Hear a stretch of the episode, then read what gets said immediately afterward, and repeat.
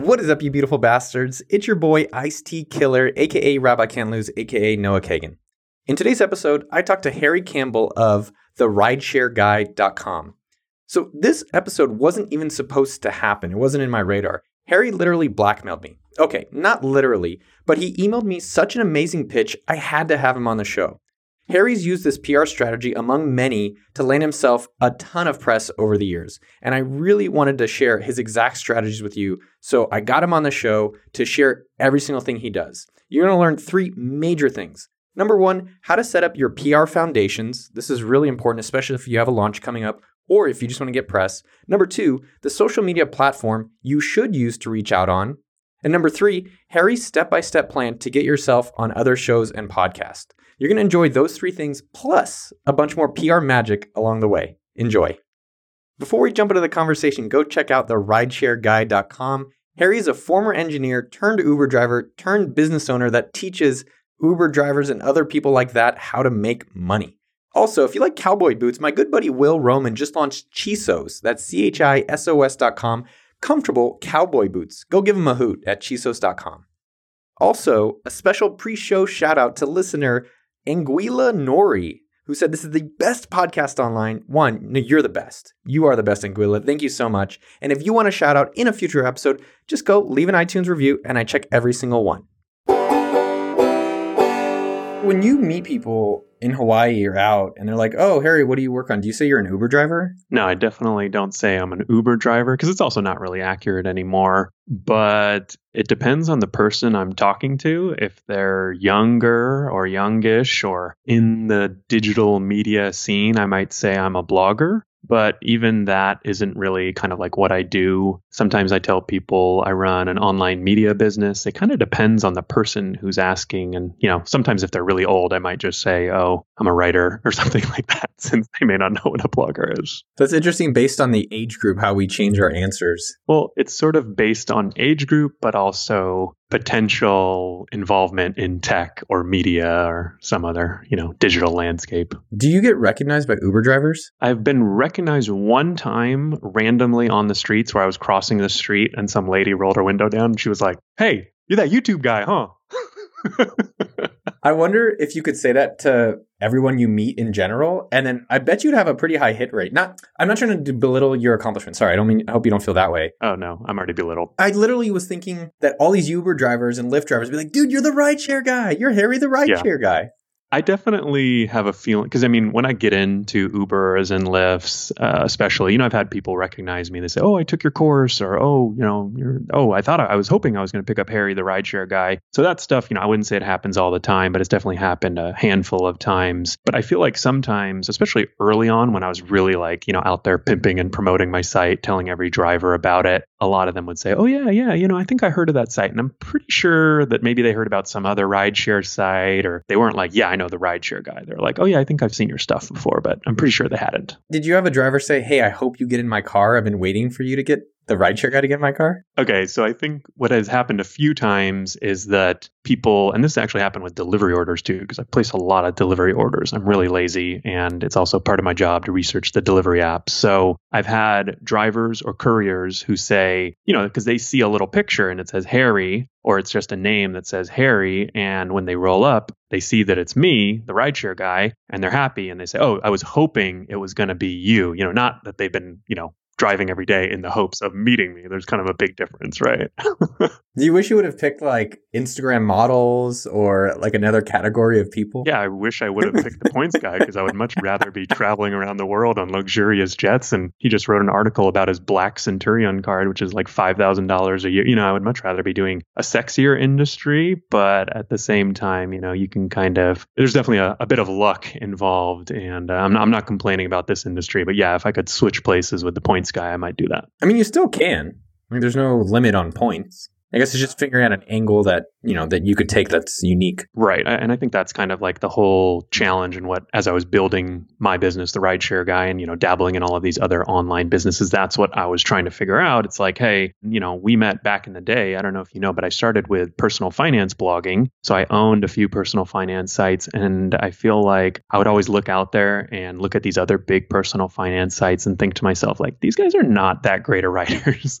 They're not doing anything special. They're not doing anything really that different than me. I mean, I think I have good information, they have good information, but for whatever reason, they're getting millions of page views and I'm getting hundreds. So, what's up? What do you think the difference was? Well, I think the difference in that case specifically was timing. What I kind of noticed in the personal finance space was that a lot of those early bloggers that had a lot of success, their content was good, but it wasn't anything that was, you know, one of a kind. I think it was just they were in the right place at the right time. They started blogging about personal finance when there were only a few of them out there. And as more and more people started to search for it and look for it online, they were kind of some of the first people doing it and doing a good job of it, not to discredit what they were doing. But since they were first, you know, it helped them out. I guess I had this realization this weekend and I was, I'll, I'll be candid, I was a little buzzed. So, you know, when you're, do you have an idea. That's when a lot of the best realizations happen or in the shower or the stupidest, where people like I, I wrote it down. It's like, man, this is the greatest idea I've ever thought of. And then I was rereading it yesterday. I was like, that's still pretty good. But basically, you know, there's this thing in maybe MBA talk, like TAM, like the total addressable market or total yep. available market. And I was realizing it or thinking about it from a product business standpoint that each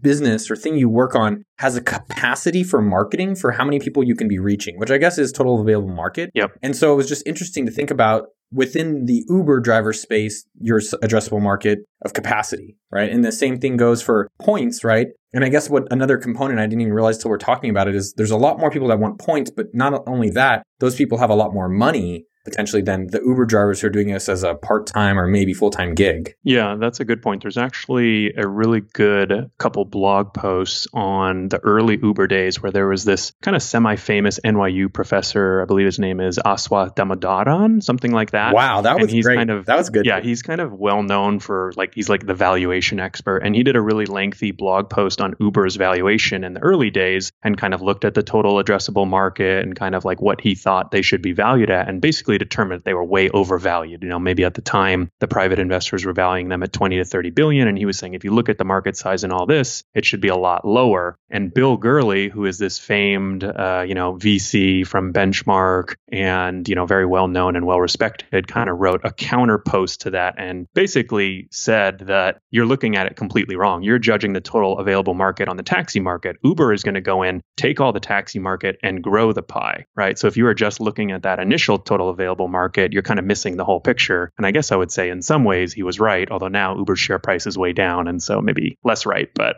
still right. There's also a book, E Boys, about Bill Gurley. That was their early days in Benchmark. Really interesting. Oh, interesting. Yeah, no, I haven't uh, read that book, but I do like to follow him. I think he's pretty knowledgeable. And uh, fun fact at a party one time, I introduced myself to him and he claimed that he knew me, but I don't think he actually did.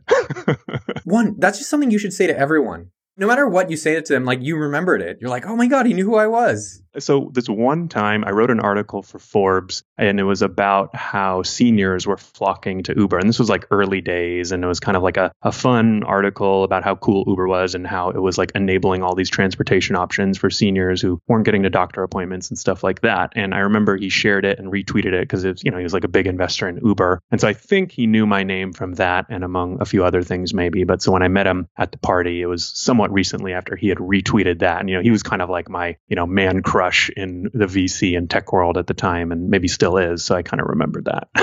Dude, that's awesome. Let's break down how you actually pitched to get on this show because I think it was so you made it a no-brainer for me to be interested. Obviously, we, we know each other and we're friends, which yep. changes the dynamic a little bit. And then I want to break down how you do your PR. And I had a friend literally today, a good buddy of mine named Alan, had a new product come out and he said, I couldn't get any PR whatsoever. And you sent me this PR machine that you've created or PR system. And so I actually want to talk about it and talk how you would approach Alan's product from a PR perspective. So let's go over your pitch to actually get on the show because I think a lot of people want to get an influencer to do something with them or want to get on someone's show or want to get a blog post or want to get a partnership. I'm going to pull up the email. Do you have the email? I actually have the email. It's funny that you mentioned that. And we totally did not plan this because I was hoping, I was going to actually bring it up. I was like, we should dissect the pitch that I sent to you. Because one of the kind of unique things I feel like about in my position is that I'm well known, very well known in the rideshare industry. And I get a lot of pitches, you know, as I'm sure you do. But I also don't want to miss out on a pitch. Like this morning, I got a pitch on LinkedIn. Someone added me on LinkedIn. I just, I spotted a few things and on his profile. And so I decided to quickly message him. And a few minutes later, was actually, you know, he connected me with the CEO of LAX Airport, and I was chatting with her about a potential consulting project. So it was sort of like, you know, I get pitched a lot, but I feel like I kind of have a sixth sense for who to talk to and who not to talk to that, you know, maybe we can dissect. But I think a good starting place is what I emailed to you. So one preface I want to think because we launched FAM a few weeks ago. Mm-hmm. The thing that was a good reminder for me was I was trying to work with a lot of new people, and if you're trying to work with someone new, it's really hard to go into a pitch right away is something I took away from that. Cause I would go to these people, be like, hey, we kind of maybe know each other. Here's what I need you to do for me. And it yeah. just didn't feel right. So it was it was a reminder where if there's something coming out in your business or you're wanting to work with someone, I really think you have to do something to help them or build a relationship month, six months, a year, six you years. I'm totally stealing this from somewhere and uh, I'm sorry, I can't remember where I heard it, but I feel like you definitely have to like lay the foundation for asking something at a later date. And it's not that you and I became friends because I was like, oh, I'm going to ask Noah for something in six months but I was like, you know, thinking, I think in just in general, right? If you go, you might have a very low success rate of asking people kind of moment of, but I think it's more important to just build these relationships for that future product or that future ask that you might have when it doesn't feel like a huge ask in the future. That's kind of how I think you know you did a good job. But when you hit enter on that email and you're like, oh God, I hope they say yes to me, you know that you probably haven't done enough to build a relationship. Like when I sent that email to you, I was like, wow, this is gonna be really tough for Noah to say no to me. I think at this you point. knew that, and at this, I had a good feeling about it, and you know, I, I, you know, when I sent it, but I also it's because I've met you a few times and I feel like I knew you well. But also at the end of the day, it kind of goes back to like I knew I was going to be providing a lot of value to your audience. And I think that there are a lot of people who you could interview that would provide value to your audience. But if I'm like putting pressure on you to do it, you're probably going to pick me before someone else, right? It's like everyone has a million different priorities that they could do. There's probably a million different people you could eventually interview on this show, but who are you going to interview first? Probably your homies. I mean, the two things I want to just take a, a step back on. If people are trying to meet people, one of the best ways that I found, even to connect from the first time, we met at a conference and we've had a lot of iced tea together. You know that eat tacos, drink a lot of iced tea. I think the two things that have helped me though connect is either a give someone money. Mm-hmm. You could go and say, "Hey, can I sponsor like this small thing of yours, or can I donate, or can I contribute?" I see what you mean. And yeah. what I found is that they're like, "Oh, this person's serious," and they're not asking me for anything, and they're willing to take me a little more at a higher status. So that's a way that I've connected. The other thing that you kind of made me reflect on: Do you have the person's phone number?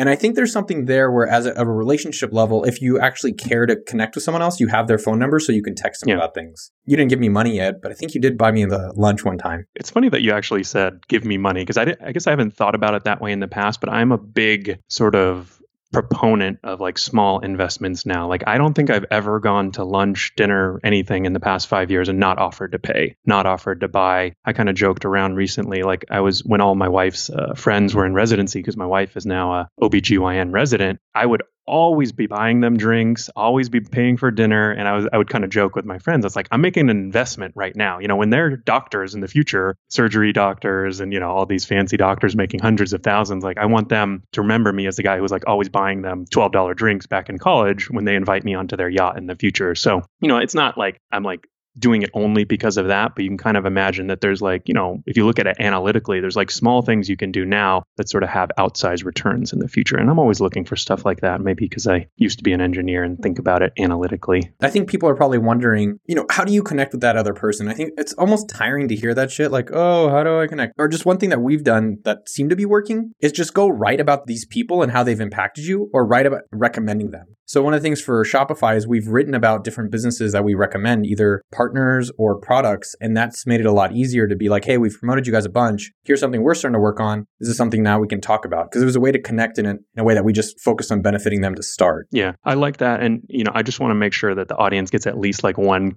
key takeaway, you know, where they can just like use that and stand out from 90% of the rest. So if people stop listening at this point right now, I will say that giving someone money you know, I like that strategy. It doesn't necessarily have to be money. When someone emails me and says that they just left a podcast review, even if they say that they're a big fan, oh, I just left you an Amazon review. And so when you are an author, you know, like, oh man, I need those Amazon reviews. I just bought your book and left an Amazon review. My book is $9.99 in Amazon, you know, like yeah. you will literally stand out from 99% of the pitches I get if you spend $10. If you leave a free iTunes review, you'll stand out from 95% of people. If you leave a comment on an article, I just left a comment and shared, you know, your article on Twitter, like you're starting to stand out, you know, and doing more than what most people are doing. I love it. One of the things I've noticed lately is when I'm trying to get free products because I'm a social media influencer.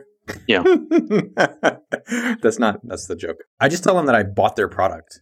I just hit up people be like, "Hey, I bought your product. I really liked it. I want to work with you to promote it." I'm not for free. Well, because it's hard to say no to those people. I mean, I kind of have been doing this little experiment on and off for the past few years when I try new products. If you know it's a really early product and their founder emails me or something, I always ask for swag just to see what they'll say. And nine out of ten times they say yes to me. You know, like I'll buy this tiny little. I bought Nerdwax once, and they emailed me and asked me about the product, and I replied back to them. I was like, "Yeah, it's pretty cool. You guys got any swag or something like that?" And they sent me like some T-shirts. You know, because it's hard for them to say no in that position. You know, not that you're abusing it, but you can kind of use that mindset. I think, um, you know, when you start providing real value to others, and you know, when you want to get on Noah's show. Okay, so step one, if you want to work with any company or any person, it sounds like be a little strategic. A month ahead, six months ahead, a year ahead, do different activities or figure out different activities that would help them elevate or help you stand out from money to writing positive reviews to buying their products. It doesn't have to be money. It could also be just helping them things that they're working on or even referring a customer if you can't be a customer yourself.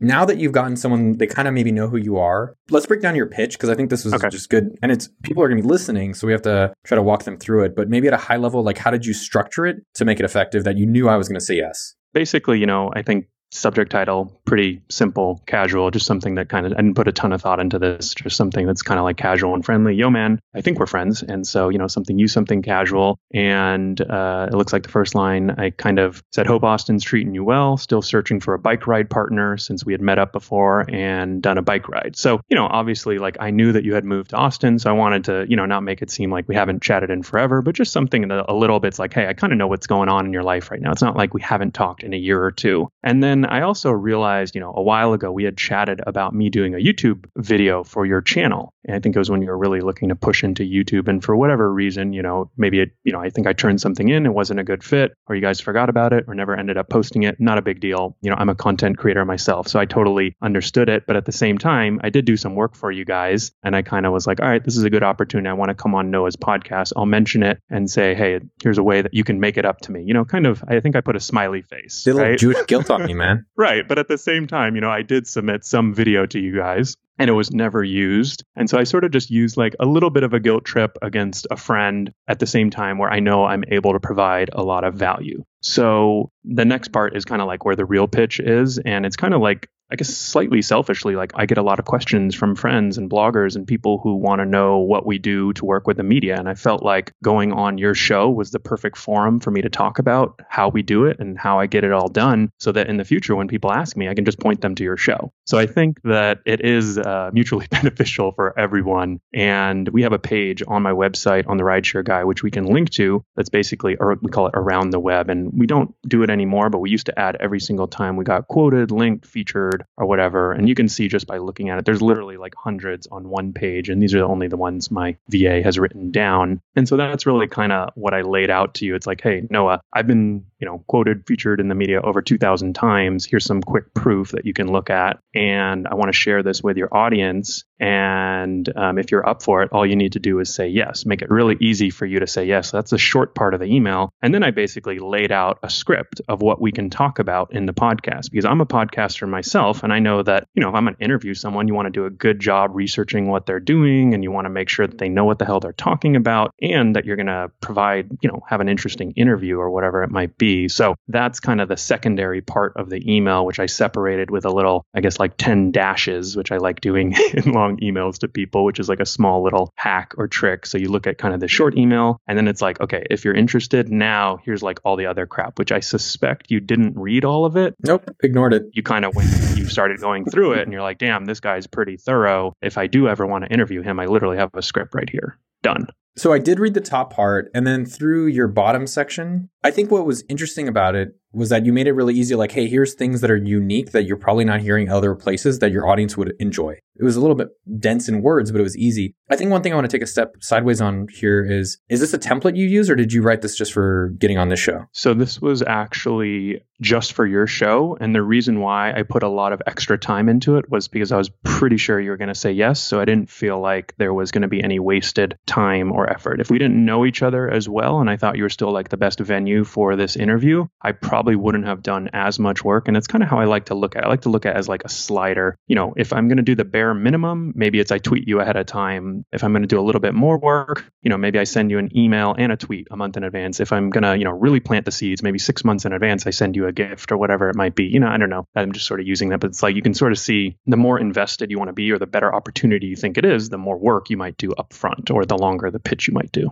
The reason I ask that is because I do the same thing where if I'm reaching out to someone and I really want to get them, how much time am I actually putting into it? And sometimes I have to even remind myself, like, shit, I should be putting even more time in because this is not a short or light thing that you put yeah, together. Yeah. And so to be frank, like you're one of the podcasts that I subscribe to, so I don't listen to every episode, but I do listen to episodes. The most recent one I listened to was on a hike in Hawaii. It was the uh, Super Bowl champion guy, Lombardi or something yeah, yeah, like Lombardi. that. Yeah, it was awesome. So you know, I actually do listen to your show, and frankly, like for the podcast that I really want to go on, I'll actually listen to one or two episodes, leave a review in iTunes, and then reach out. And that's a bit of work, and it might not work with a hundred podcasts that you want to go on. But if you target five or ten and you listen to podcasts anyways on a weekly basis, it's really not that much effort. Do you have a hit list of shows that you're aiming for? And then you start planting some seeds and investing and be like, oh, this is stuff I want in the future? So I do that a lot with the media. So frankly, I don't do a ton of podcast interviews. The last time I did a round of podcast interviews was when we launched our course, I think, or maybe my book a few years ago. But I feel like the media has really helped my business grow. And I was just at this conference, FinCon, which is, you know, and is a personal finance conference for bloggers. Super fun. You weren't there this year, which was a bummer.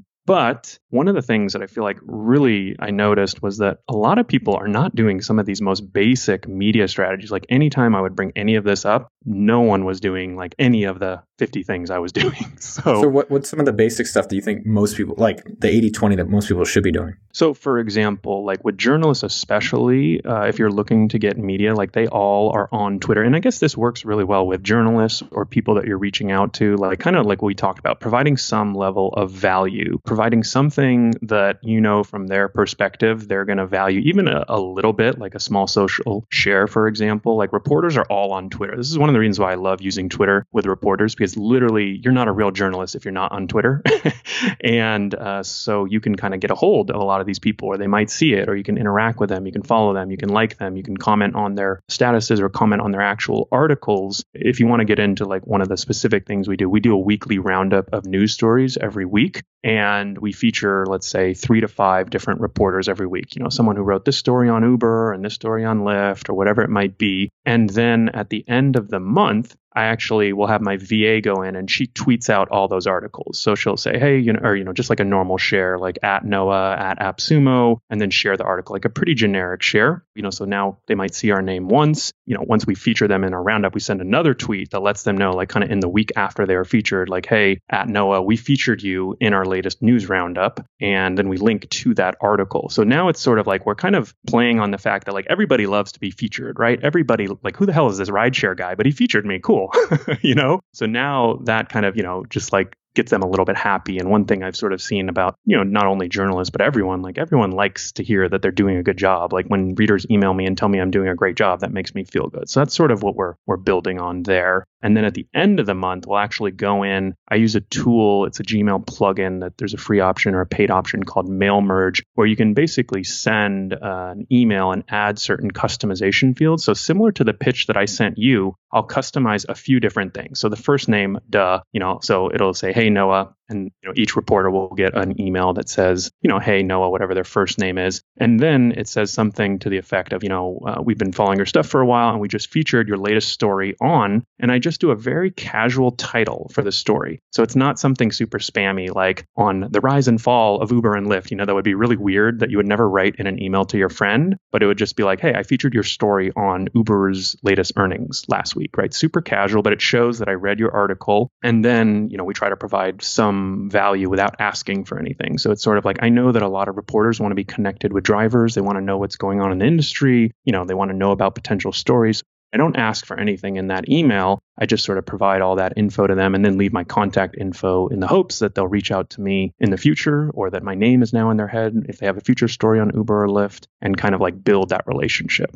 Well, one thing you did um, in reading your outline, which made it really easy to, to talk about, is like one of my questions that I was thinking about. I'm like, well, who cares, right? Like, so, you know, newspapers are dying. There is online news, right? There's these different online articles. And now you have some journalists who know you. What's the value in actually getting press and, and that? Like, what's the value even doing any of this stuff? Well, I think that that's actually a pretty good question because if you go out and pay a PR firm, they're going to tell you, "Oh, you're going to get tons of brand awareness." Well, what the hell does brand awareness mean, right?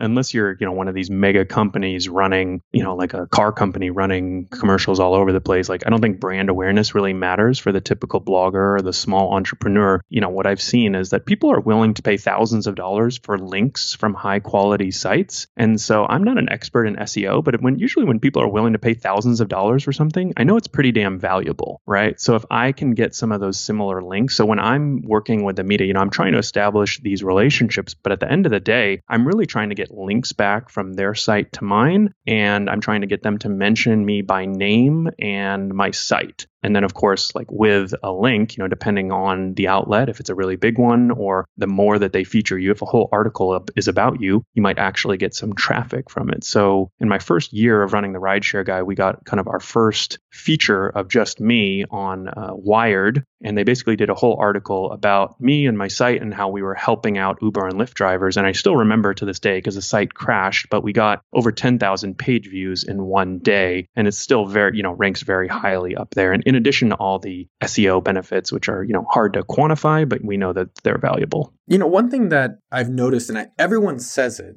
literally everyone says it, is like, I want to create value. I want to send something valuable to people. Our software is valuable. Well, if it's so valuable, why isn't no one buying it? And I think that's part of the problem sometimes with wanting to get uh, featured or wanting to get press or wanting to get on a podcast is people are saying, yeah, I can come and be on your show and be super valuable to your guests, but it's so transparent. They're just trying to get something selfish for themselves. It is interesting. How do you know it's actually valuable for the other person versus just the totally selfish, like, this is exactly what I want for me? Well, I mean, I think honestly, I think you're right. I don't know if there's any way to get around that. I think like a lot of these things are a bit selfish at the end of the day, right? I'm doing this whole media strategy. I'm not doing it to help reporters. That's kind of like the secondary effect. That's the secondary benefit for them. The main benefit, to be frank, is like for me. I'm doing this for me because I know that if I get a bunch of links, this is going to help my site. It's going to build my traffic. But at the same time, I know that reporters, for example, they're strapped on time they're strapped on cash. they're strapped for, you know, a lot of things. A lot of reporters actually have two different emails one for generic pitches and one for friends or one for people they know or sources that they like and things like that. So when you really get into their mindset, you can imagine that this is really going to help them in one way that let's say you have a new product or a new company and you're trying to pitch a reporter. If you send them a pitch that has everything that they might need, kind of like what I sent to you, that makes it as easy as possible for them to do their job, they might still get 10 of those that are all like that, but you're increasing your chances of them selecting you by helping them, right? If you're a reporter and you have to write two stories a day and you get a pitch that has all of the info you need about a new company that's launching, that's expanding, that, you know, could potentially be a headline on TechCrunch and it has a customer that you can talk to. They even list the competitors in the pitch because, you know, like a good journalist isn't just going to write a fluff piece about some company. They're going to say, hey, you know, they've got competitors and here's what their competitors are doing. Give them all that information. And it actually, like, not only is going to make your pitch stand out, but it makes their job easier. So you are providing value to them, maybe secondarily, but makes it easier for them to pick it. So there's a few other things in your strategies, and it sounds like there's different pieces. I'm going to highlight just a few of them. But I think would be actually the most interesting because this is, I know what I'd be imagining as a listener is like, let's do it. Let's do real ones. Let's do not, you know, yeah. you already have your stuff, which everyone's like, yeah, what about me? Uh, so a few of the ones that you said, and I'm just going to speak through them real quickly, is HARO. I think most people today know HARO. It's where reporters put out requests. So one thing I think you did that I, I liked is you you filter it if there's a keyword. So I think that's really yeah. smart. You put media badges on for social proof. I think that's really well, good. Let me just give you one quick example on the HARO, if you don't mind. So the third thing I told you is I also find them on Twitter if they give their name and outlet, and I find them on Twitter and I let them know on Twitter. I just at them, hey, at Noah, I just replied to your HARO request looking for someone to talk about Uber earnings calls. I wrote the book on this thing. Let me know. That's all I do. And I actually just replied to a HARO request this morning, and the guy followed me after I sent that. I don't know if he's replied back to my email yet, but these guys on HARO get like hundreds of requests. So you can imagine just by taking five seconds and going to Twitter and sending them a quick little message, they now are seeing your name in two places. So that's all I do right there. Have you tried messaging them on Instagram as well? I haven't, but that would be probably a good strategy for maybe, you know, if you're reaching out to influencers or someone who's, you know, more, you know, using Instagram or I guess even report a lot of these reporters I notice are on Instagram and they're probably not getting bombarded as much on Instagram with pitches as they are on uh, Twitter. Not yet. I've been doing the Instagram more to, to communicate with people, even more than email. The response rate is much, much higher so far. Yeah. You know, I will even say that I totally believe that because I'm going to give the secret out right now. Like, I tend to check my Twitter very frequently, and I tend to check Instagram maybe second and Facebook page third. So if you're like emailing me or you're messaging me on Facebook, you're probably not getting a response or you're not getting one for weeks at a time. But Twitter, if you send me a DM, I'll at least see it. I may not respond if it's a really weird or bad question, but I'll at least see it. What do you use to find their personal email addresses? And the reason I ask is because I've tried a few tools recently and I've noticed if you email, find their Gmail and actually email that, it's a much higher chance of response. Yeah. So I actually have my VA do this part. So I'm not even really sure what she uses, to be honest. But typically, what I tell her is that a lot of reporters, you know, they do want to be contacted. So they may have an email on their Twitter profile. They may have it on their, a lot of writers have it on their personal writing site. If you go to the contact page, you can also check their author profile page. You know, if they write for Forbes, you can check their author profile page and sometimes they have the email there. Or you can just test out a bunch of different lookup services. And when I'm doing it, I use this plugin called LinkedIn Sales Navigator. It used to be called Rapportive. And if you type in someone's email, like if you work at AppSumo and you type in noah at appsumo.com, it'll actually populate it on LinkedIn if there's a matching profile. And so I use that a lot. And I, will just do like a quick guess, like noah at appsumo.com, noah.kagan at appsumo.com, or n at appsumo.com, or nk at appsumo.com, you know, whatever like the four or five most common variations are, I'll guess it really quickly. And like maybe eight out of 10 or seven out of 10 times, I'll, I'll figure it out. Do you need to pay for that LinkedIn Navigator thing? So I think they have a light version and a paid version, and I use the free version. It used to work a lot better. It still works, but it's not as good as it used to be. It's working right now. So I'm trying now uh, a tool. I just met these guys, and I was really impressed with the quality. It's called RocketReach.co. So there's a few of these other ones. This is one that I've like super well integrated. They have a lot of the data. They had it's been good. So rocketreach.co is a Chrome extension and a site. They have a free version for finding email addresses that I've really liked. All right. So and feel free to chime in like that. That was really helpful. So HARO, set up alerts, but also double bang them. Be like, yo, Instagram, Twitter, Gmail, yeah. LinkedIn and I mean, message. One of the best pitches I ever got was from someone who kind of hit me up on all the platforms, but he did it in a way. He was like, hey, I know you're really busy, but just in case you missed my email, I also wanted to send you a message on LinkedIn. And he did that on Facebook and LinkedIn and Twitter. And like the way he did it wasn't too annoying because he was like kind of made it seem like, hey, I know you're so busy and so important and so cool. You may have missed my email, you know? So I think the way you do it definitely matters. Yeah. I think one thing that was, uh, I was talking with a recruiting firm last week and I haven't recruited in about a year. I have, you know, strategies and systems and I've done a, lot of it over the years, but I just haven't done it in a while. I have, uh, and so they reminded me though, because I started doing it again recently and, and they're doing it. And I was like, you know, I'm not getting these responses. And their first question, which I thought was so astute, was how many times are you messaging them? I'm like, what do you mean? I like hit them up an email. I send them a LinkedIn thing and, you know, maybe Instagram or uh, maybe Twitter. And they're like, that's it. They're like, we message people at least five times. And it was a good reminder not to be annoying, right? It doesn't have to be yeah. five, but it was a good reminder for myself that it's like, it isn't the first reply. Like most replies, it's like 50% are going to be on the second, third, fourth, or fifth. Yeah. So you do have to be persistent. And people know if you're just spamming everyone versus you fall the second time, they're like, oh, this person's a little more serious. I'll even give a good example. Like I typically follow up with people twice. So I use a Gmail plugin called Boomerang and I'll set a little reminder for it to come back to me if they don't reply. And I think the to really help people understand like just how busy people are. Like you're i consider you my friend. I, I can also throw another blogger under the bus my buddy you know sam who runs financial samurai. He's also my friend. And i would say that most of the time when I email you two, you guys don't respond to my first email. It usually takes one or two follow ups from me, and we're friends. So imagine if you're some random person or someone that you only met once and you're sending someone an email, like don't feel bad if they don't follow up with you. Like expect that it'll take one or two follow ups. I think it's like if you really want it. And dude, I replied to your first email, by the way. But it is like most people do one and they're like, all right, you don't really want it. A lot of times when I have job applications, I don't reply to the first time, specifically for a sales role, to Yeah. see if they do follow up. Yeah. Let's go through a few of these other ones you said, because I do want to get into the live one. And I think that'll be really meaty. I'm just going to Cool. highlight, jump in if it's critical. Media badges, basically social proof you put on your site. This one, it seems like a more older school thing, but like the weekly news roundups. But I think it's a great way to conceptually what you're doing there, which I really like is, hey, person X, I'm promoting you, I'm helping you. I'm just telling you that I did it. I'm not asking for anything. And that's a way that you've kind of built relationships or started relationships versus, hey, here's something I need. It doesn't have to be a weekly news roundup. That's the Harry Campbell rideshare guy model. But that's that's a great strategy. I like this last one. This is something we did at Mint a lot, which is you have a survey and you collect data. And I think there's a really interesting thing with every business, blogger, or software or e-commerce product, which is how can you take your proprietary information, whether it's a survey, whether it's sales data, whether it's analytics, and then turn that into content. That was the main Yeah. strategy. But you're doing it with the survey and you send it out to all the bloggers or to the journalists you have relationships with. And that's a way to get a lot of uh, write-ups about different things. Yeah, so I mean, all of these reporters who we've been, you know, featuring in our roundups at the end of the year, we do our survey and we, you know, make a nice little report and send a nice little pitch and send it to all of them. And pretty much every year, we've gotten at least five to seven dedicated write-ups in top outlets, you know, NPR, Forbes, whatever, about these surveys. And you know, we make it catchy. We, you know, like this year, I, I know we have some interesting findings that, you know, we we know what they want to see, right? Like they don't want to just see like Uber drivers are making more money there this year. It's like Uber drivers are being treated like shit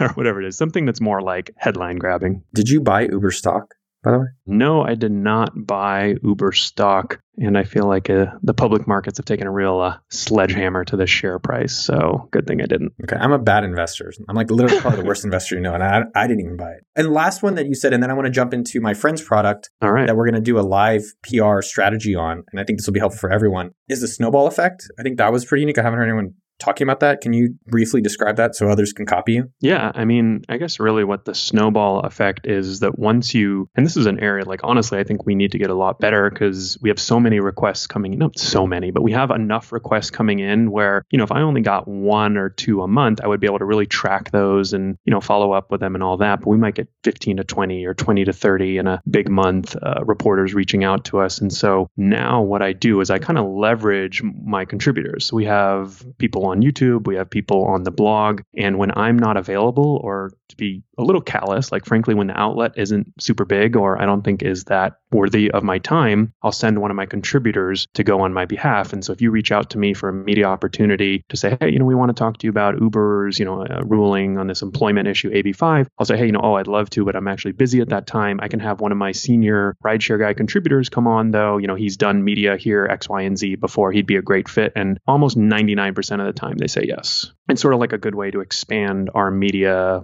you know, presence, links, awareness, etc., without me even having to do it. Is that kind of what you were asking about? Yeah. Well, I think that's something that you can do with the media and you can also do with your sales. It's something that we've used at, at AppSumo. Instead of you selling, just connect two people that would, one, that's a great connection for them. And two, they're more likely to be an honest and more effective salesperson than, than Yeah. you or I will ever be. So I love that. And it expands the leverage of your brand.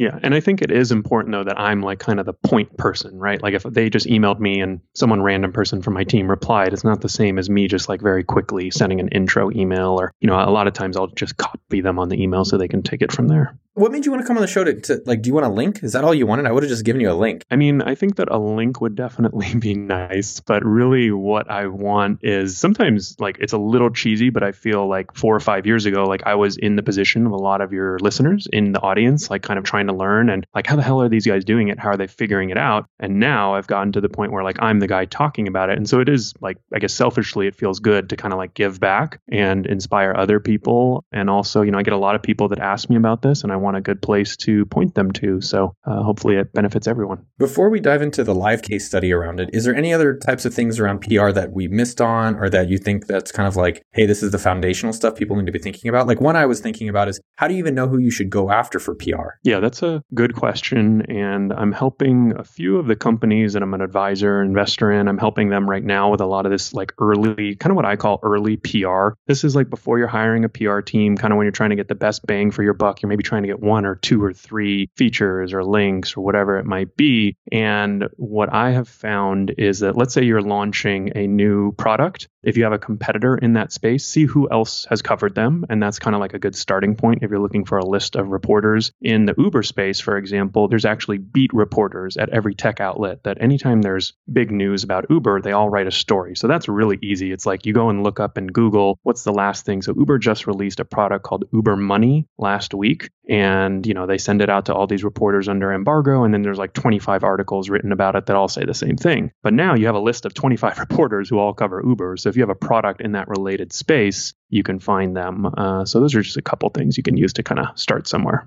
All right. So look them up on Google News, search maybe Twitter for keywords. A lot of times on major presses, I just, you're right. They have their email address. Like this writer email address. I mean, a lot of these reporters like don't want to miss out on scoops, right? And so they do have something public. It's just kind of like about standing out, right? I think keep that in mind. Like they're looking for this stuff. So you just have to kind of put it in front of their face, remind them, you know, attack it from a few different angles. And, you know, then it, of course it helps to have a good product. If your product sucks or your announcement sucks, then there's not much you can do. When should someone start PR? Right? Like if I have a software product or if I'm starting an, an e-commerce store or if I'm trying to be a social media influencer, do I want to be doing this stuff right away or do I want to wait till I, I've gotten my content strategy and my ad strategy and then do PR? I think that it depends on the type of PR you're looking for. I mean, I think the stuff when you're going for real journalists, that's like not necessarily the big leagues, but it's once you're starting to see some traction and, you know, I call it like when you're ready to pour a little bit of gas on the fire, like when you're still trying to make sparks, you probably don't want to waste your time doing stuff like this. But if anything falls into your lap, I always uh, recommend that you take it. Like no media is bad media. You never know what's going to get syndicated. You never know who is working at, you know, the College Times of Arizona, who's going to be at the New York Times in five years. So if something falls into your lap, definitely take it. But otherwise, you know, when you are kind of, uh, you know, getting started, I don't think it needs to be a huge focus. But if you see some traction, you can look to it, or you can even look, you know, like there's PR PR, but there's also like PR from other bloggers, travel bloggers, you know, whatever, depending on the niche that you're in. You know, one thing that I, I hear from a lot of people, especially I was thinking of one of my best friends, Adam, he has great things to say, but how can you approach getting on other shows? Like other podcasts? Yeah, getting on other podcasts and so forth. You know, there's different things. There's PR in, in magazines, there's PR on YouTube. Right. Maybe let's just do a, a, quick on that. So Adam runs okay. mybodytutor.com. How would you advise him or if you were his you know he hired you for pr to get him yeah. on popular shows he coaches executives and business leaders in how to live a healthy lifestyle. So i think definitely it would start with kind of making a target list of the shows that he wants to get on. So if he's doing my body tutor i'm assuming this is something for you know getting healthy or getting your body in shape or something like that. Yeah exactly. I'm not a avid listener of those shows on podcasts but i'm sure that there's a bunch you know let's say five to ten top shows. And if he's going to go and try and get on those podcasts, like frankly, I think it's going to be super tough, you know, to like have to cold reach out. But if there's a few that are a really good fit, I think that you can kind of start with that strategy of really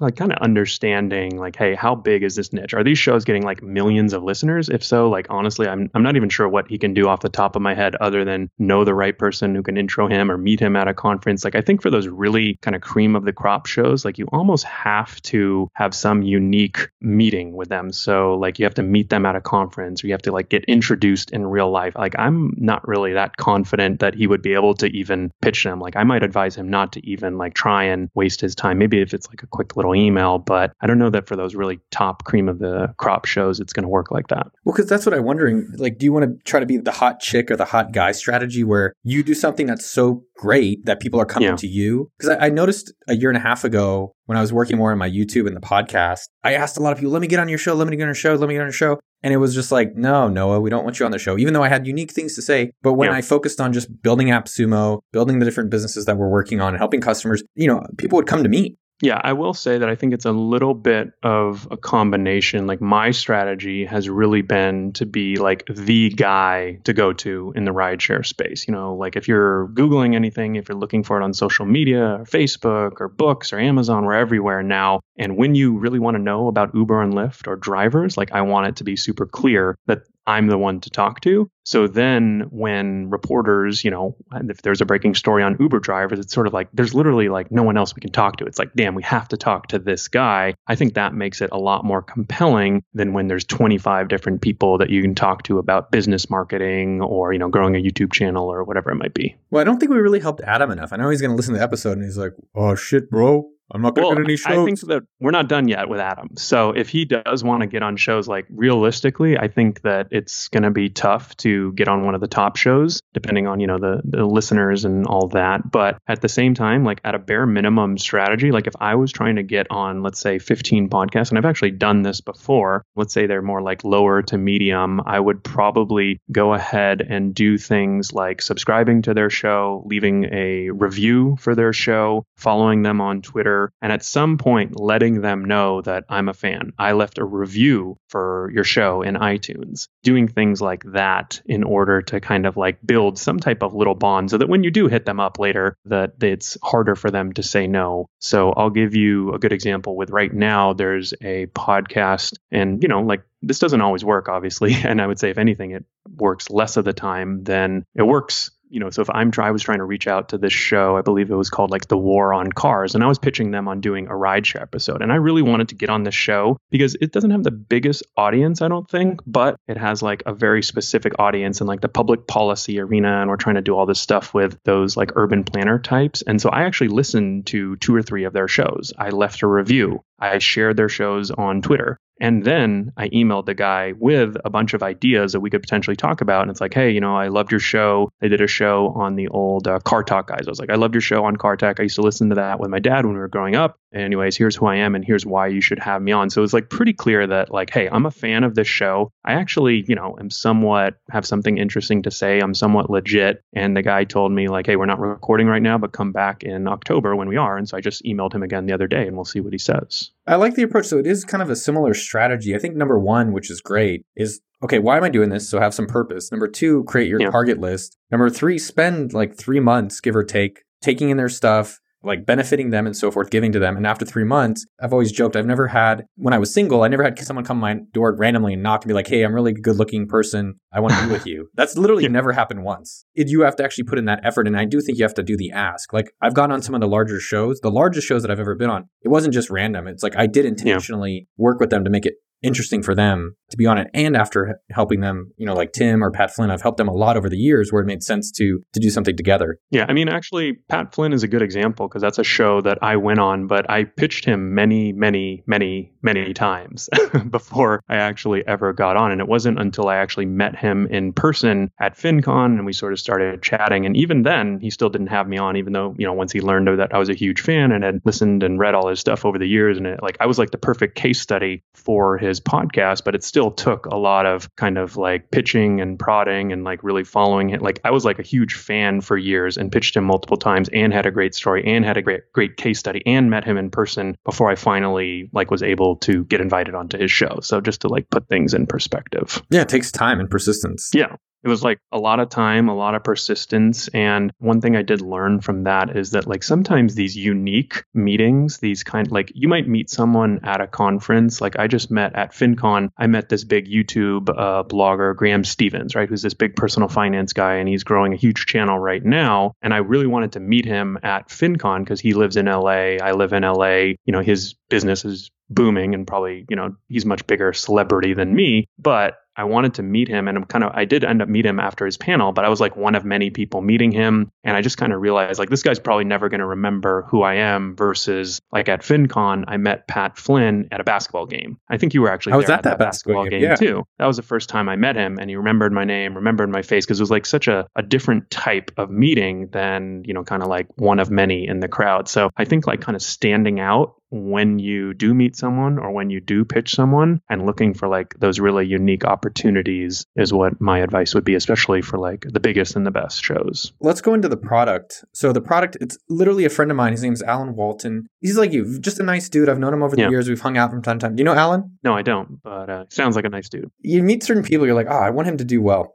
So Alan is based up in Dallas. Uh, he runs spyguy.com and he launched a product today. It's called the Scout Hidden Camera Finder he sent me a link about it, and Al and I have been friends and helped each other out. He's like probably bought stuff from appsumo.com. He's used Sumo for capturing emails and, and so forth and so forth. So he launched this product today, and it was on Product Hunt, and then we're texting about it. And what he says to me is, he's saying, I'm having trouble getting anyone in the media to cover it, even though there's plenty of major stories about people finding hidden cameras in their Airbnbs. If you have yeah. any ideas I'd love to hear about him. So his thing is called the Scout Hidden Camera Finder, and it hmm. helps find all the hidden cameras in your Airbnbs, hotels, I guess restrooms. Interesting. Well, this is actually an easy one for me. So what I would do right off the bat is I would have my VA go in and just do a generic search of anyone who's ever covered any story related to hidden cameras. Uh, know, let's do it live. Let's like really do it. Because like you said, We're the doing VA, it like. I'm like that's like magic stuff. I'm like, oh, okay. so where am I searching that? So, for example, if you go to Google and you start searching for stories about, I would probably type in keywords like hidden camera Airbnb, for example. All right, I just did it. All right, so hidden right, camera. what come up? Should I click on news or should I just look at the yeah, main article? you definitely want news. All right, news. And so now you have a huge list of articles. And you can also, one cool thing is you can actually sort it by time. So if you wanted, like, this is something where there's obviously, there's like a lot of coverage right now about, I haven't even read these articles, but there's like multiple coming up. So we could probably do a further sort by, you know, like the last month, for example. Oh, there's so many. So I open all these stories up. I just opened up five. I opened up like the ones that are, came from the last day. So now that you have the ones that came from the last day, I think that, you know, depending on the story, you kind of want to do a loose filter and make sure they're somewhat relevant. Like, I don't know, what is the first story you're looking at? So this is on Forbes. It's how to find a hidden camera in your house or Airbnb or anywhere by TJ Okay, this sounds like a pretty good fit for us, right? Okay. with this product, and uh, I'm reading this article now too, and it basically it looks like he's got some tips. He says observation skills, so he's got some article about this. Like depending on how in depth you want to go, like I probably won't even read this article, but I'm assuming you know he does have some other app in here. It's like Fing from iOS or Fing for Android, and so I think that you could potentially pitch him, or you know just send him an email, you know like share this article for example on Twitter. This guy's a journalist, so I'm assuming he's on Twitter. So you could share this post from your Twitter. If you had a blog on thespyguy.com, maybe you do like a little weekly roundup of news this week, and this is one of the articles that you feature. And then, you know, at some point in the future, maybe in a week or a month, you email him, maybe probably sooner rather than later, but you could email this guy and let him know, hey, you know, I read your article about finding a hidden camera. I actually launched this company that does something similar, and here's why my product is better or so much more awesome or whatever you want to say. But I do feel like for a pitch like this, where it's a little bit not spammy or generic, like you probably want to do a little bit more work and actually read this post and actually see how you could provide value by emailing him. Because I've done stuff like this before where we write about something and like take it to the next level or go more in depth, and people have actually added a link to their article after the fact. So, you know, that's like what a potential benefit could be. And this article looks like it has 226,000 views since October 30th, which is around six days ago. And that's a lot of views. So you could not only get a good SEO link from Forbes, but you might actually get some traffic from it too. So this guy's written an article. He's linked some things in here. He's mentioned a few products. So TJ though, let's break it down. TJ's got Twitter. He's got LinkedIn. He's got a website. Yeah. We would do this for basically, let's just say, I don't know, 10, 20, 50 different people. You're saying we know TJ. He's written about it. He's super wet for this kind of stuff. Yeah. Do we like tweet him right now and say, hey, I have this? Because I think what most people do, or I'm assuming what Alan did, is just tweet at him, hey, I got this product. Can you write about it? Yeah, I wouldn't do that because this guy probably gets a million pitches like that. So what I would do is share this article. At a minimum, I would share this article on Twitter and at TJ and at Forbes. So from the Spy Guy profile. Okay, so do that number one. Do you message him or connect with him on LinkedIn? I kind of like to do a little bit of a staggered approach so that he keeps seeing my name. So, you know, you can do this in any way that you want, but I will never do it all in one day. So let's say I do this on the first day. The second day, I go and follow him. So now he gets another little, if he's checking his notifications, you know, he sees that I followed him. You know, third day, I, I like a few of his tweets, maybe retweet a couple things. So now, like, you know, three to four days, or, you know, maybe over the course of a week, he's seen my name pop up a bunch of times. You know, you could add him on LinkedIn too. You know,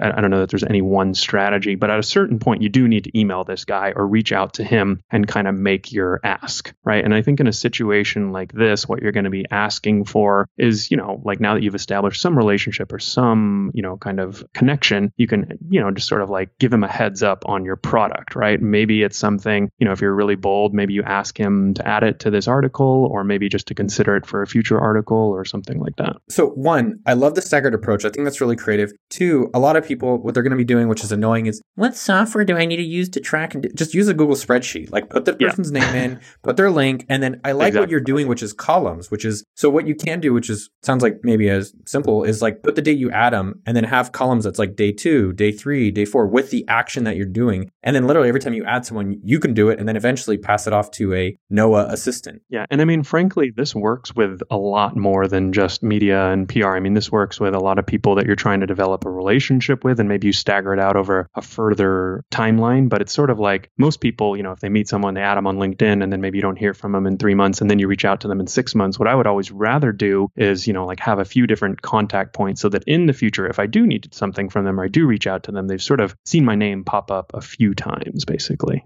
That is very true. You start noticing people based on that. And so here's the part that I want to finish and hit home. So you've started yeah. you've started giving at the end of the day. I think it is intentional and strategic, but you are helping them and focusing on them. How do yeah. you do the ask? So I think in this type of situation, I'm going to send an email to TJ and sort of lay all those things out, like kind of the things that I gave. And then maybe there's, you know, some type of ask in there around, like, I guess, like I said, if I'm really bold, maybe I ask for him to consider this, you know, adding this to his article. Looks like he's a contributor for Forbes, so he may be able to go in after the fact and update the article if it's really valuable. I think what I would do too is, you know, just give him a heads up on this product. And it doesn't, you know, a no doesn't necessarily have to be the end of the world. But let's say he replies to my email and says, Hey, this is pretty cool. Not going to cover it at this time, but I'll think about it for the future. Maybe I go to his profile then and see what other type of stuff he's covering. You know, is he covering all new products? Is he covering, you know, kind of see what he's looking for and then kind of keep that in mind for the future, maybe when I have a better pitch for him. So it could even be like setting him up for the next pitch.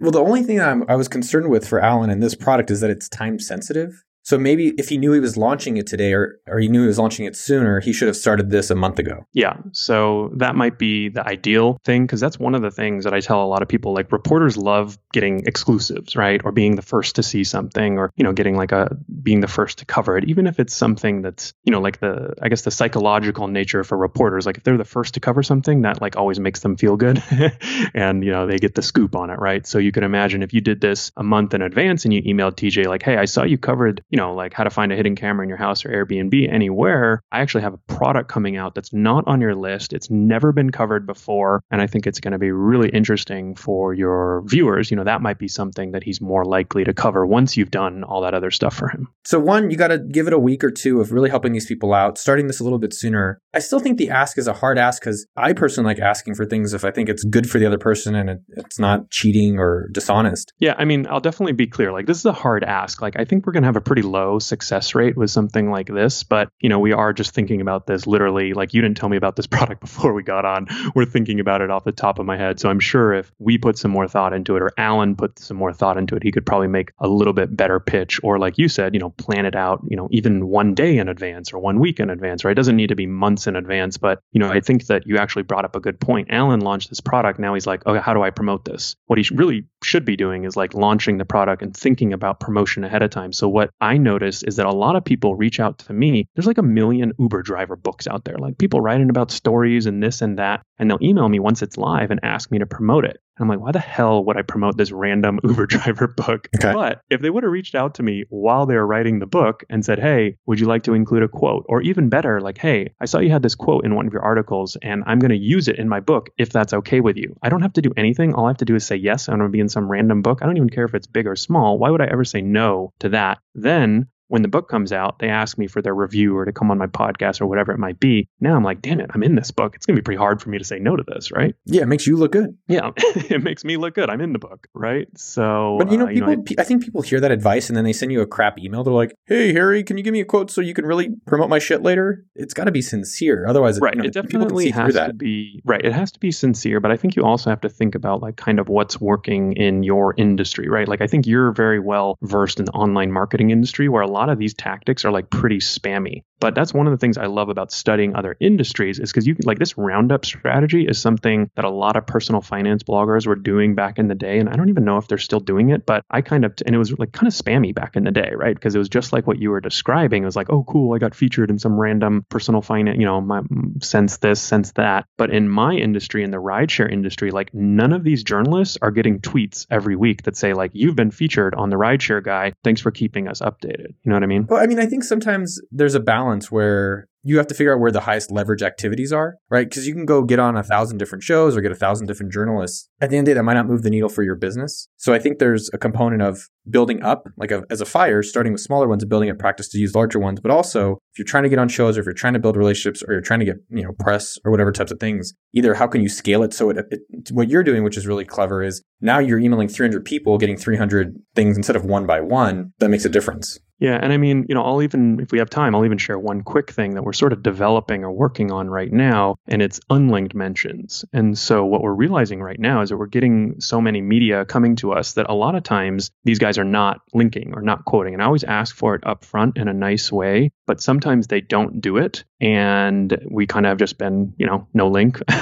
no traffic. And now what we do is we actually search for these on a weekly basis using Google Alerts. And we also follow up. So if I took a call with a reporter today, I add them to a spreadsheet and we go check their profile in a week or we send them an email in a week to see if that article went live and to see if we got a link. If we didn't get the link, then we'll email that reporter directly or their editor or, you know, whatever email we can find for the publication and ask them for a link back. And I believe like the exact verbiage we use is something where it's like, hey, you know, we want to make sure that your readers can find our site if they want to learn more about what we're doing or something like that. So it's not just like, hey, link to us. Like what I want is a link, to be frank, but we sort of say it in a way where it's not like so demanding. You know, to summarize a lot of this is that you're investing in the other person, and after you've invested, you ask for a little bit of a return. It just if I had to keep yeah. it really simple, you're saying, here's the people I want to work with or be friends with or partner with or get on their shows. Here's all these different ways that I can find out when it's happening and ways that I can make sure I'm responding to them. And then over time, you do say, like, hey, here's some stuff I'm doing that I think is relevant that you may want to benefit your audience or your writing or your partnerships or whatever it is.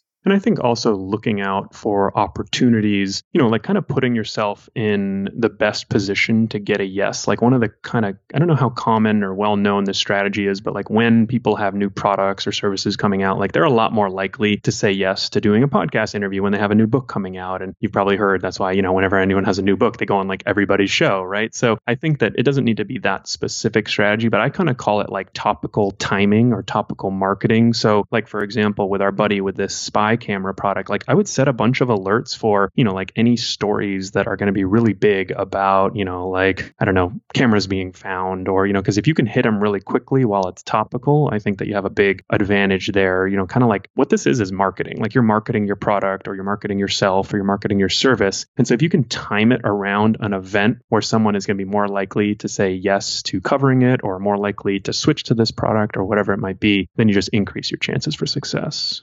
I think for Alan with the product too, it's like, is this generally better for people? Like, you know, I think with marketing, a lot of the times or sales or partnerships, it's like we always care about ourselves. Everyone's selfish, but how is it really helping the other person? The other thing I was thinking for Alan for PR is that like he should go literally find cameras in hotels or Airbnbs and create something that is worthy of people wanting to talk about it. Yeah. I mean, and I think that's sort of where you kind of have to go back to that slider and think about like, hey, where am I going to get kind of like the highest return for my time? But also, you know, like where am I going to stand out the most? With my pitch or this activity that I'm doing. And I do think generally, like, there's no shortcut for a lot of these things. Like, if you just go and cold email uh, 50 people, you're probably going to get zero responses. But doing something like what you described, like actually going out there and finding something and, you know, like giving a heads up to a reporter or something like that, like that would be at the other extreme. But I think that it would, you know, work really well and it's like very unique and like could be even, you know, like a repeatable strategy. Yeah. I think for me, one thing I've looked at that I think is relevant for the show and what we're talking about, and I like what you said, is that this is a system that applies to a, basically working with other people at the end of the day. And like from being on a show to, you know, Adam wanting to be on a podcast to links and, and so forth. One of the things that I, I'm trying to get better at or working on getting better at is looking at my calendar on Sunday. And I realize like, I realize like how many of the activities am I doing are actually like high value activities. And if you think about it, building relationships that are going to benefit you at a later point in time is probably one of the highest ROI things you could be doing. And what I notice is that like I don't actually have any of that in my calendar. It's very random when I'll find someone I want to meet or that wants to meet me and so forth. But I need to get better at planning actually like, all right, every Thursday for one hour, let's make a list of people you want to meet or companies you want to connect with and actually be a little bit more intentional for the future versus, you know, as Alan's doing, just doing it today like most of us do, including myself. Yeah. And I'll be honest, like I think what you're describing right now is super high level, next level, but it's also like insanely valuable. And even like doing these little interactions, like these little check ins. I just read a book. Uh, it might have been recommended on your show. Was it Giftology? Was that recommended on your show? I think so. I read it. And like even stuff like that, like one of our top affiliates right now, I added them to a spreadsheet where we check every month of just like potential gifts that we can give out. And like, I don't know what I'm going to give them or when, but it's like, hey, I'm, I'm not thinking about them. And like, you know, they're going to get a little gift from me at some point, in addition to like all our normal communication and me asking for, like, I just asked them to sponsor a new podcast. And so they're going to get like all the normal stuff, but I'm like looking for these other opportunities. Like, if I haven't checked in with them in a month or two or three months, I want to check in with them. So I'm an advisor for six or seven companies. And in Asana, I just have a recurring task. Some of these companies that I'm working more closely with are monthly, some of them are bi monthly, some of them are quarterly. But all I do is just send them a check in email or I reach out to them to grab lunch or whatever it might be, just to kind of keep that relationship going. I'm literally doing right now. I'm going to put an hour every week moving forward on those Thursdays where I, where I dedicate to connecting with people I want to be connecting with or thanking people I'm already working with. Do you want people to go check out your podcast or your book? Do you want them to send you iced tea? What would you like? well, I think if they ever see me in person, definitely I prefer beer over iced tea. But uh, I think the iced tea is the the key to your heart. But um, yeah, no, if they definitely if they are interested in kind of probably more the rideshare mobility topics, I do a lot of like industry topics on my podcast. And then if they have any interest in what we're up to around Uber or Lyft, you know, you've got the site therideshareguy.com, or pretty much just type the rideshare guy into any little search box and I'll pop up. Ben, you closed me. You got the link. I want to get you a shirt. Maybe I'll make you a shirt. I got the link. okdork.com. I like that. I haven't I haven't got the link yet, but if I don't, you know you'll be hearing from my VA. You know, if he messed up is if I put you in there, but I don't actually link it just to mess with you. I'm like, hey, I had this guy on the show. He uh, talks about PR. Yeah, no name, no link, no nothing, and uh, that would be a full circle. All right, I do have to rock, man, but I All appreciate right, it. Thank you, Harry. That's a wrap. I hope you loved the episode. If you did, go give Harry some love at therideshareguy.com. Next, text a friend you love them. Yo, dog, let's grab some chicken wings together. and before you go, let me know what you thought of the episode by emailing podcast at okdork.com. You should just email me a pitch to get on the show. That's what you should do. That's what most of the emails that come there. Also, remember to go check out chisos.com, C H I S O S.com for comfortable boots and Harry's site, therideshareguy.com. And a final special thanks to Jason at podcasttech.com for doing all the magic on the shows. He turns it from a lump of coal into a diamond. And a special thanks to Sean, David, and Mitchell of the Dork Team. And a special shout out to Ubaldo. You're the man. I love your design magic at Sumo. Just want to let you know I'm thinking about you and you rock. What's your favorite emoji?